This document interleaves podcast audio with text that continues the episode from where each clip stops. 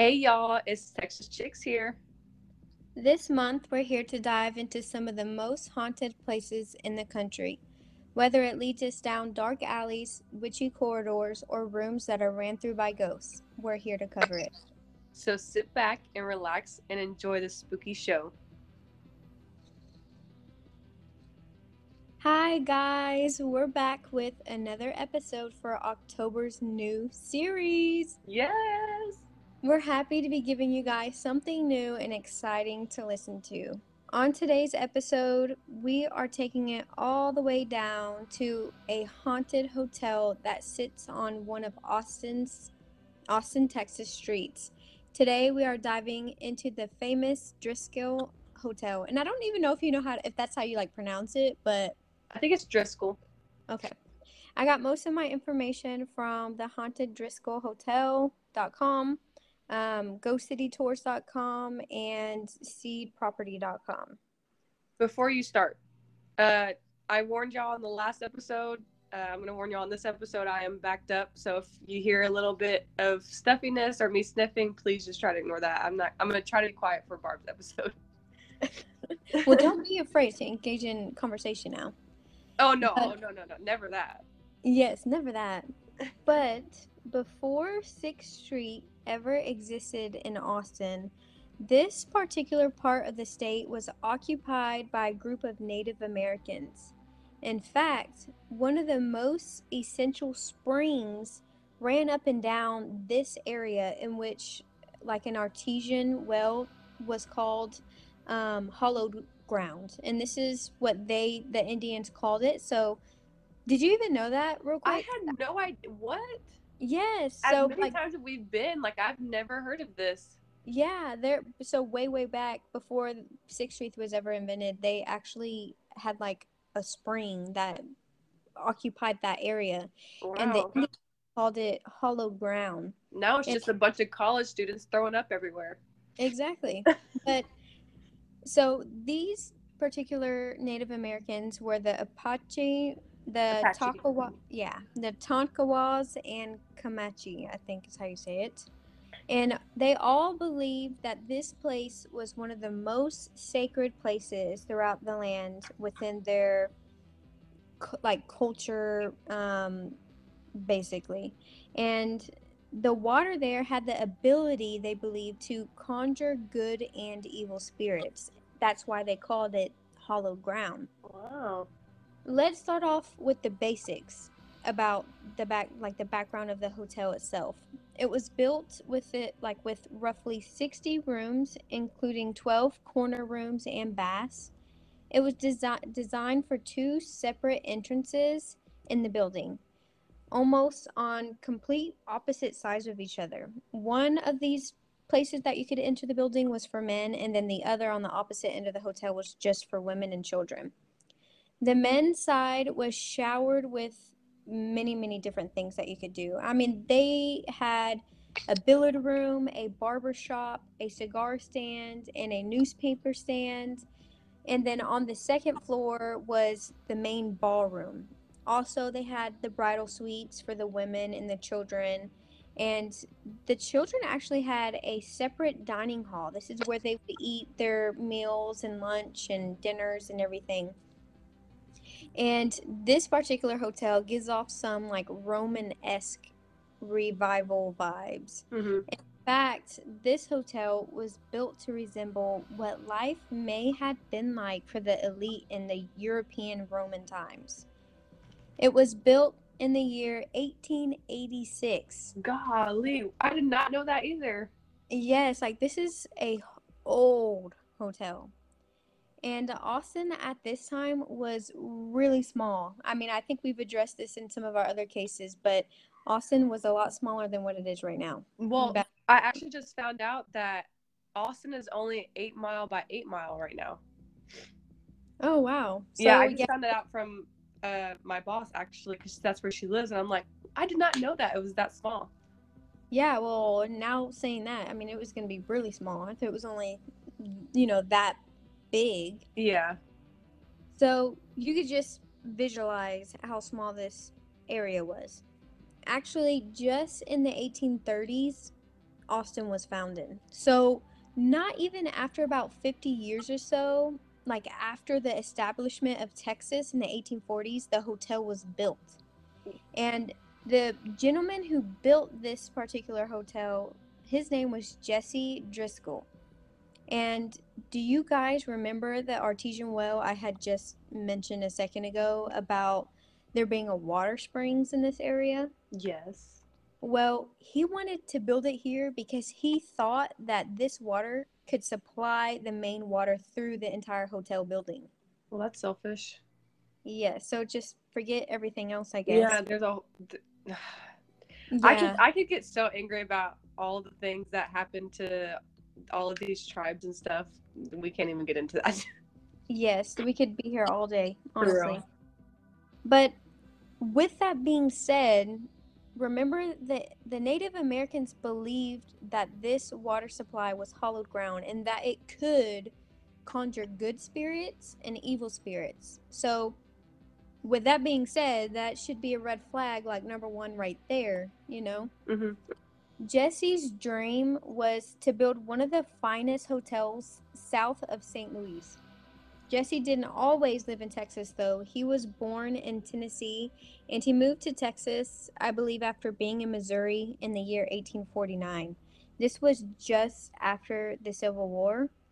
And he was a cattle baron and made cash to supply beef to the military during war for nearly three years. So, within that whole Civil War period, he was basically supplying people. Well, the shipments were sent to the Texas Rangers and then the Confederate Army, but he was paid in Confederate dollars, which didn't really compare to anything to the American dollar. hmm So during this whole three year session, his money really began to like run dry and he began to become completely broke. However, after some time, he was able to rebuild his finances and work his way back up the money ladder. He decided to diversify and branch out to Texas, in which he planned to buy a plot of land for nearly $7,500 and then announce his plans for the hotel build. Was that in that money or in today's money? Um, I don't know. I think that was in. I'm. I don't know 100% sure, but I'm pretty sure that was like in back then's money. Oh my So gosh! Can you imagine pretty- now? Jesus. yes, I know. I mean, this he did buy a pretty big plot of land though. Yeah. So he built it, and the grand opening was December in 1886. They held a get together in the hotel ballroom. However, the following year, he was forced to close due to insufficient funds that were caused by a harsh winter and which resulted like in lack of hotel set like room sales and a bad season for cattle farming. His brother-in-law decided to step in and he bought it out and reopened the hotel for business. Fun fact, in the year nine, or 1898, the very first long distance phone call was actually made from this hotel lobby. What? Yes, I know, crazy, right? Oh my gosh. And in this hotel, um, in the this is actually where President Johnson at the time and Lady Bird had their first ever date. Oh. I know. So fast forward to 1908, the daughters of the Republic of Texas all decided to meet up at this hotel to discuss the events and plan in regards to the fate of the San Antonio Alamo mission. Like this is a very old, old, old hotel, and I wanted to give you guys a lot of the background on this hotel because I think it all comes into play with something being as old as this hotel. Like there's I don't know. I just like knowing backstories. No, it's yeah, it's myself. su- super interesting to to see like what it all relates to, and I had no idea about half of the stuff you said. So, thank you for going into the background. I like learning about that stuff too. Yes, and I hope hopefully you guys do too, because if you go and visit there, you'll have some now knowledge about where this hotel came from, kind of how it was came into play, and and then obviously about the ghosts that we'll talk about here in a minute. Yes. So, Hotel Driskill is the oldest operating hotel in Austin, Texas, and has been seen by many, many famous individuals such as Matthew McConaughey, Luke Wilson, Annie Lennox, and many, many others, to name the least. So, with all that being said, you're probably asking why and how does this pertain to haunted places throughout North America or in Texas? Well, there are many, many different rumored ghosts that haunt this hotel. One could suspect that a hotel, a hotel as old as time and has withstood decades and decades of wars, movements, and people, there is something that should be lurking through the walls of this old hotel. Well, one of the rumored ghosts is to be a little girl, just roughly one year after the hotel's grand opening. The four year old daughter of a U.S. Senator fell to her death down the stairs after tripping and tumbling down while chasing a ball. Oh, that's so sad. I know. It is to be believed that as she fell down while tumbling, at the end she she died from a broken neck. Many visitors tell stories of hearing little girls laugh and giggling and what sounds like a ball bouncing up and down, particularly near a picture that is hung on the fifth floor of the hotel. There have been known and documented sightings of her too, and when guests have described her, it almost completely matches the little girl's picture on the wall to a T. And even when children are seen playing and talking with someone in their room on the fifth floor, as their parents ask them, Who are you talking to? they name the little girl as Samantha, which is the rumored ghost girl that lurks basically the fifth floor. So the where the ball bounces near the picture, it's a picture of her. That's what people are believing. I haven't, oh. I haven't read it's like a confirmed thing. Yeah. But she plays near that picture and when people have seen the ghost they describe her and they're like that's you're literally describing the picture on the wall. So everybody who knows of it calls the ghost samantha and the picture samantha as well. Okay gotcha. Another ghost that is known to roam the alleyways is a crying bride. See that's where i'm out. yeah i know i know. That is super creepy right? So an engaged couple was set to have their wedding at the Driskill Hotel. The bride was staying in a hotel room the night before, and this is where I've seen that she wasn't and that she was, but I'm gonna go with that she was staying. And people have said that she was staying at the hotel basically to prep for her big day. She's, you know, making sure everything's laid out, maybe like freshening up, doing face mask. I mean, I don't really know. And you know, just getting ready for what she hoped to be the best day of her life and getting, you know, a good night rest for the night before. And this is when something went horribly wrong for her because the groom canceled the wedding just hours before. The I mean, you could just assume like the bride yes. to be heartbroken at this. So she locked herself in her hotel room and this is what people have said but i'm going to give the other story of what people also have said. One of them is that she locked herself into the room and she hung herself to death. However i have seen on a couple different um, websites and while researching people actually say that something else happened Guests have reported seeing the young bride walking up and down the halls in her wedding dress on the fourth floor. How creepy is that? Like to see no. somebody wedding dress. nope, I think I'm good. That reminds me of the La Llorona story. Oh the, yeah. Isn't that creepy? Oh god. No, uh uh-uh. uh. i will pass. I'm not sleeping on that floor. Okay. Oh no. We might have to. Oh no. well, so let's talk about that other story that that I had mentioned a, a few seconds ago. So this one is that the after receiving the news that obviously the wedding is off, the bride decided that she was going to go on a shopping spree. And in this shopping spree, she would have spent $40,000 of her ex fiance's money before killing herself in room 525 in 1991. This story tells that she grabbed her gun that she just bought on that shopping spree and a pillow that was laying on the bed. She walked herself into the bathroom, sat down in the tub.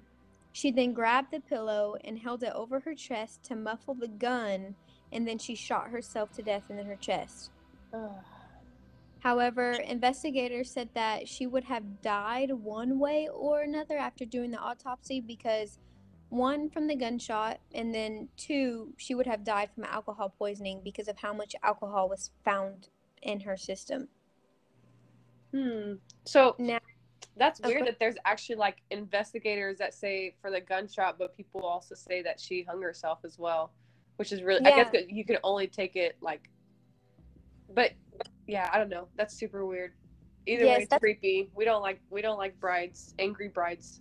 no, and that's why I think that um, the shooting one is more accurate, just because there's so much. There was other information about like when she was on that shopping spree um, before walking up to her hotel room, that she supposedly went down to the bar and basically got drunk at the bar Mm-hmm. and then walked herself up to her room and on her way up actually a maid lady was like hey like are you okay? Because she had heard of the cancellation of a wedding and she was in like disarray. Like she was completely drunk you know very upset heartbroken crying and like she had an encounter with the maid and, and the maid was like are you okay? And she's like i'm fine. Well fast forward like 30 to an hour later she walked up just to go check on her and she had the dis- like do not disturb sign on the door Oh, Well- knocked on the door and didn't get an answer and so she walked back down and like got the manager to go and see if they could like unlock the door but they couldn't and then i think i don't know what happened after that but that same maid lady um, who was checking on her supposedly is the one that found her like bleed like that had bled out to death in the Wow. bath Whew. so angry angry bride ghosts are like the creepiest ones. A lot of people say like, oh, little kids are whatever. I think angry bride ghosts are because they're Yeah. they're just revengeful. Like they're out for revenge. Yes, they're angry. They Yeah. are they're dark, you know, they're dark spirits. Usually children, you know, did not kill themselves. So when you have somebody that committed suicide, I feel like you take in a lot more hurt and like evil and like darkness. You know what I Yeah. mean? So let's go ahead and talk about another ghost that withstands the tales of time. And this ghost is Driskill himself. He Mm. was always seen alive, greeting guests in the main lobby. He was very much of a people person, if you will. And I believe, I mean, he did own the place for some time and he's the one who built it. So, you know, he was prideful, probably. yeah.